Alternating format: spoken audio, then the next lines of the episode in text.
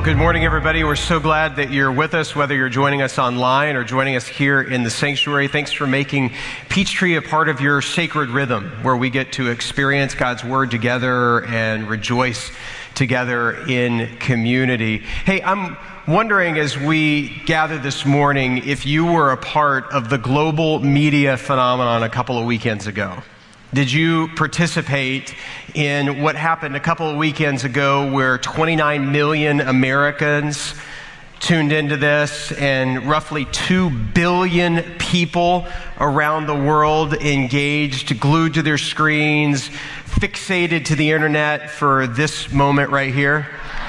the royal wedding between Harry and Meghan. Give me a shout out, give me a little woo woo if you are a part of that. Okay, so my sister is not a morning person, but in her time zone, she got up at 4 a.m to be a part of this. She must be really motivated. There were some neighbors down the street from us. They had their little British flags. They were having a party at the wee hours of the morning in order to gather for a viewing of the royal wedding. And truly, it was magnificent in terms of the decorations, in terms of the A list members who had been invited. But the person who stole the show that day was none other than this individual right here. This was Bishop Curry, who got a little shout out here. He, he, he absolutely crushed the sermon. He was probably only supposed to speak in four and a half minutes, but he took like a good 16 and a half minutes in the midst of this sermon, and he brought the heat. And in case you kind of missed it, I was, I was not up early in the morning to watch this. We were getting like a car repair done. And so I'm in the waiting room with some other people and the TV's on and they're rebroadcasting this at around like 9.30 in the morning. And he is preaching up a storm. And so we're in this little waiting room and it's not like we were there for a sermon, but man, there was a sermon on the TV and everybody was watching. But it was amazing to see the different reactions. I want you to hear as he talked about the Song of Solomon and he quoted Martin Luther King Jr. and he talked about a spiritual from the deep south and he talked about how love has a power. And he said this, I don't want you to miss it. He said, Imagine our homes and families when this way of love is the way. Imagine our neighborhoods and communities when love is the way. Imagine our governments and nations when love is the way. Imagine business and commerce when love is the way. Imagine this tired old world when love is the way. No child would go to bed hungry in such a world as that. When love is the way, we will let justice roll down like a mighty stream and righteousness like an ever flowing brook. When love is the way, poverty will become history. When love is the way, the earth will be a sanctuary. When love is the way, we will lay down our swords and shields down by the riverside, for war is no more. When love is the way, there's plenty of good room, plenty of good room for all of God's children. When love is the way, we actually treat each other like we are actually family. When love is the way, we know that God is the source of all of us. When uh, we are brothers and sisters and children of God, brothers and sisters, that's a new heaven, a new earth, a new world, a new human family when love is the way. Now that's some preaching. And you may not get any preaching for the rest of the sermon this morning, so I wanted to make sure you got just a little bit of a taste of what good preaching could be like. But it was absolutely fascinating. If you saw the sermon, you not only saw the sermon taking place, but you saw the variety of reactions because you had, you know, people like Elton John who was like stone cold faced, or you had people like George Clooney and his wife whispering to one another. You had people giggling. You had members of the royal families whose jaws became unhinged and were like open, aghast, and were like, during the sermon. And then you had some people who were nodding off, and you had some people who were nodding in agreement during Bishop Curry's sermon. I would dare to say that his message was prophetic. When we talk about something being of prophecy, many times we have the misconception that prophecy in the Bible is about future predictions that come true. And there are some elements of prophecy that are about predicting the future. But the vast majority of the Bible, when it comes to the prophets, actually talked about speaking truth to power, defining reality. The vast majority of what we see in the Bible that has to do with being prophetic is actually about proclaiming the truth, not predicting the future. And that's what Bishop Curry was doing at that royal wedding. To billions of people watching, he was proclaiming the truth about the love of God. Throughout the course of this series of messages, as we go throughout the summer, we're going to be talking about the profit margin. We're going to be looking at the most ignored, the most underrated, the most unread part of the Bible. We're going to be dipping our toes in the water and the deep well that is the prophets of the Bible. And I hope that you'll come to the conclusion that I came to when I experienced the prophets for the first time in depth. And that is that without this part of the Bible, you can't really know the heart and the heartbeat of Almighty God. And so I invite you to turn with me in your Bibles to Jeremiah chapter 2. If you didn't bring a Bible, we've provided Bibles for you to use in your pew rack around you. We'd love for you to turn in the Old Testament prophets to Jeremiah chapter 2. Jeremiah is relatively easy to find. It's a big book, and we're going to be looking towards the beginning of Jeremiah chapter 2. Should be about two thirds the way in your Bible. The reason we start with Jeremiah is that Jeremiah was the first prophet that really spoke to me. I was in seminary. This was just as an ignored part of my functional Bible and what I knew of the Bible. And I took a class in the prophet Jeremiah, and the character of God took on a whole new meaning for me. Let's read the first 13 verses of Jeremiah chapter 2. The word of the Lord came to me Go and proclaim in the hearing of Jerusalem. This is what the Lord says I remember the devotion of your youth how, as a bride, you loved me and followed me through the wilderness, through a land not sown, Israel was holy to the Lord. The first fruits of his harvest, and all who devoured her were held guilty, and disaster overtook them, declares the Lord. Hear the word of the Lord, you descendants of Jacob, and all you clans of Israel. This is what the Lord says What fault did your ancestors find in me that they strayed so far from me? They followed worthless idols and became worthless themselves. They did not ask, Where is the Lord who brought us out of Egypt and led us through a barren wilderness, through a land of deserts and ravines, a land of drought and other darkness, a land where no one travels and no one lives? I brought you into a fertile land to eat of its fruit and rich produce. But you came and defiled my land and made my inheritance detestable. The priests did not ask, Where is the Lord? Those who deal with the law did not know me. The leaders rebelled against me. The prophets prophesied by Baal, following worthless idols. Therefore, I bring charges against you, declares the Lord, and I will bring charges against your children's children. Cross over to the coasts of Cyprus and look and send to Kedar and observe closely and see if there has ever been anything like this. Has a nation ever changed its gods? Yet they are not gods at all. But my people have exchanged their glorious God for worthless idols. Be appalled at this, you heavens. Shudder with great horror, declares the Lord. My people have committed two sins. They have forsaken me, the spring of living water, and they have dug their own cisterns, broken cisterns that cannot hold water. May God bless not only the hearing and the receiving, but also the putting into practice, the living out, the embodiment of God and His Word. One of the primary images, not just in the Old Testament or in the prophets, but throughout the Bible, of our relationship with God is that the Bible describes it as a marriage, that it seems that God wants to have this committing, covenantal loving relationship with us. Did you notice the wedding language in this passage where it said in the second verse, I remember the devotion of your youth, how as a bride you loved me? And yet now this relationship has become severed. It's falling apart at the seams. There was a study that came out recently that absolutely fascinated me. It's a study that took place in the state of Virginia.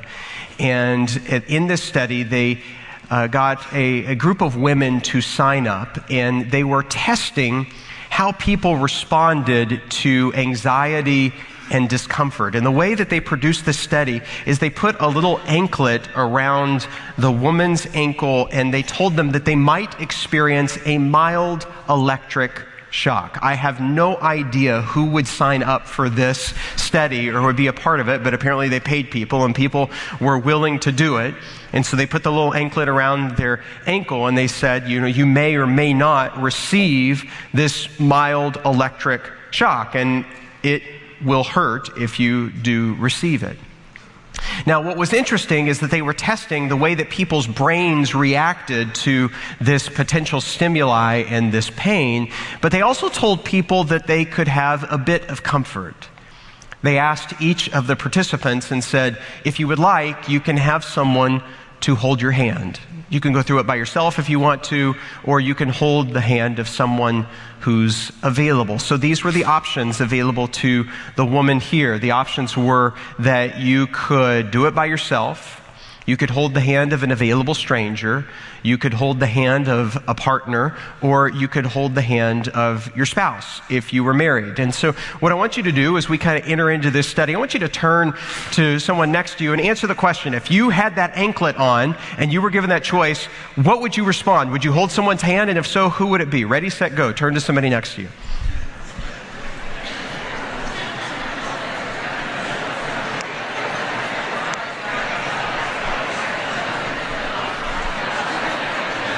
We've had some awkward moments this morning in worship when you've had married couples sitting next to one another and they said that they'd rather hold a stranger's hand. Um, our counseling ministry at Peachtree is called LifeGate. It's at this part of the campus. And after worship, we'd be glad to get you plugged in with a, a good counselor uh, if, if you're married and you chose the stranger's hand. Um, so here's, so here's where this takes a twist because this is not what they thought they were measuring, but something that they discovered. They were using a functional MRI scan, so they are actually mapping out the parts of your brain that light up when you are experiencing this comfort and this anxiety, the comfort of potentially holding someone's hand. And so, you know, here's what your brain looked like if it was just yourself. Here's what your brain would look like if it was, you know, holding the hand of a stranger. And so they would do all these different brain scans and they found something that absolutely shocked them. What they found out was that as someone's brain looked a particular way when they were married, and they thought that that would be at least analogous and similar to the brain scan of the person who was holding the hand of someone that they were in a committed relationship that they were cohabitating with, but they weren't married. But what they discovered was this that even though on the survey people reported being in a loving, committed relationship, that the brain scan of those who were cohabitating together, just living together, actually looked more similar to the stranger's hand than it did to the married couple's brain scan. In other words, if you're living together, you may think that you're committed. You may feel like you are in that type of stable, loving relationship, but your brain knows a difference. That there's a difference between your brain when you're cohabitating and your brain when it experiences the security of marriage. Now, you might be thinking that I'm bringing this up today to provide social commentary on relationships today, and I think there are implications to this science and to the biblical wisdom about what marriage is and why we think it's good for us and our bodies and our minds and our souls. But that's not why I actually bring this up. The reason that I'm bringing this up is when you think about your relationship with Almighty God, would you think that it's more about God as stranger? Would you think of it as more of God as someone that you're kind of living with? Or would you think of it in terms of that your relationship with God is more like a marriage?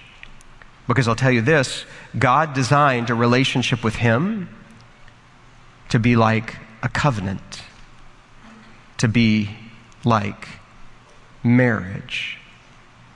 And your brain and your body and your God knows the difference between those types of relationship. The way that the Bible describes uh, kind of an inadequate, unfaithful form of a relationship with God is idolatry. And you may see an image like this and hear of idolatry, and you may go, yeah, this is something that ancient people, primitive people did. They worshiped animals and things of that nature and statues, and we're way sophisticated. We don't do that today. But that's not what idolatry is at its core. I love how St. Augustine describes idolatry. He says, idolatry is worshiping anything that ought to be used or using anything that is meant to be worshiped. And as you look at that definition up on the screen, do you think that there's some modern day forms of idolatry that go on in our lives today? Think about some of the things that we tend to be idolatrous about career or family or money or pleasure or fame, entertainment, religion, success, comfort, approval, power, culture, and your possessions. Anytime you take a good thing and you turn it into an ultimate thing, you have engaged in an act of idolatry. Idolatry is when you give weight to something that cannot bear it. And this is the primary nature of Israel's relationship with God. That the prophet Jeremiah comes onto the scene to proclaim a truth to power. And he says in verse 5, they have followed worthless idols and have become worthless themselves.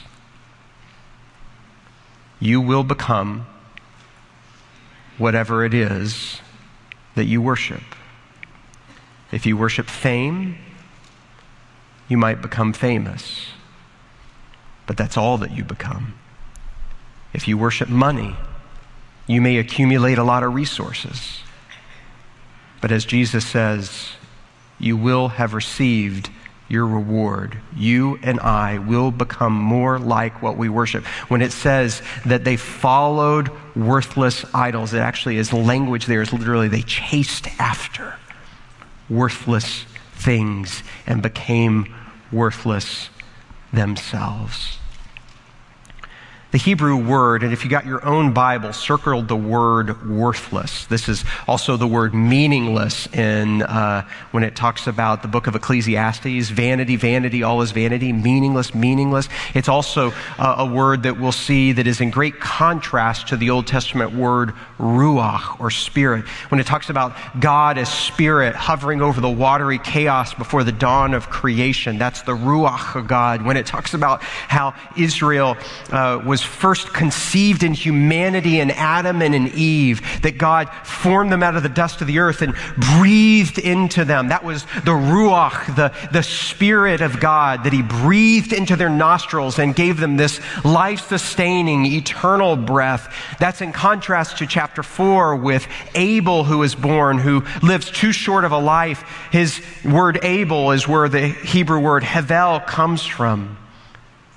Hevel means vapor. It's here in one moment and gone the next. Ruach, that life sustaining spirit. Hevel, here in a moment and immediately gone. So in Hebrew, it says they chased after vapor, Hevel, and became Hevel, or vapor themselves. They started worshiping things that they weren't supposed to worship, started using the one they were supposed to worship, and they became less and less substantive and real as they started to fade away. And so the prophet Jeremiah summarizes it this way He says, My people have committed two sins. And notice the first part of this is in relational language. It's not just about breaking some old rules. They have forsaken me. They've forsaken me. Can you hear the heart of God in that? The spring of living water. And they have dug their own cisterns, broken cisterns that cannot hold water. The imagery here is they've got a cracked piece of pottery that they're pouring water into, and it's got so many cracks, so many holes that all of the water just leaks right out of it. They could keep pouring more and more and more into that, but no matter how much they do, it just leaks away. I wonder if any of you have seen this show, The Greatest Showman. Anybody seen this show? Little shout out. Anybody like this show? Any husbands whose wives dragged you to go see this musical in the theater? Anyhow, great show. Hugh Jackman starting it, starring in it. Fantastic portrayal of P.T. Barnum in a musical form of the life of how he grew up in obscurity and in poverty, and through an incredible act of will and imagination, discovered the art form of the circus and amazing and dazzling the crowds together, giving them an absolute spectacle that they could experience the joy and the wonder and the diversity of what life brings to us. But there comes a part in his life when, even though he has achieved great fortune, even though he has made more money than he ever dreamed, there's something that's not enough. It's not enough because the upper society looks down their noses at his form of entertainment. And so he comes across this haunting voice in the person of Jenny Lind, the soprano from Europe who could dazzle the crowds, and he agrees to become her manager and her investor on a tour in the United States. And the empty vacuum of her soul and his soul line up together in the song that says these words all the shine of a thousand spotlights, all the stars we steal from the night sky will never be enough, never be enough. Towers of gold are still too little. These hands could hold the world, but it'll never be enough. Never be enough. Your life and mine is often like that cracked cistern.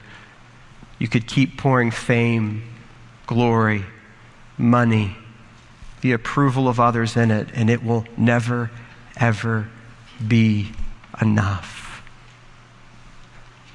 Jesus said, Seek first the kingdom of God, and all these things will be given to you as well. Jesus said to the woman at the Samaritan, the Samaritan woman at the well, He said, Anyone who drinks this water will become thirsty again. It'll never be enough. But anyone who drinks of the water that I provide will experience rivers, streams of eternal water. Jesus said, I am the bread of life. Those who come to me will never be hungry. Those who believe in me will never thirst. If you chase after vapor, you become more vaporous you will become more like that which you worship.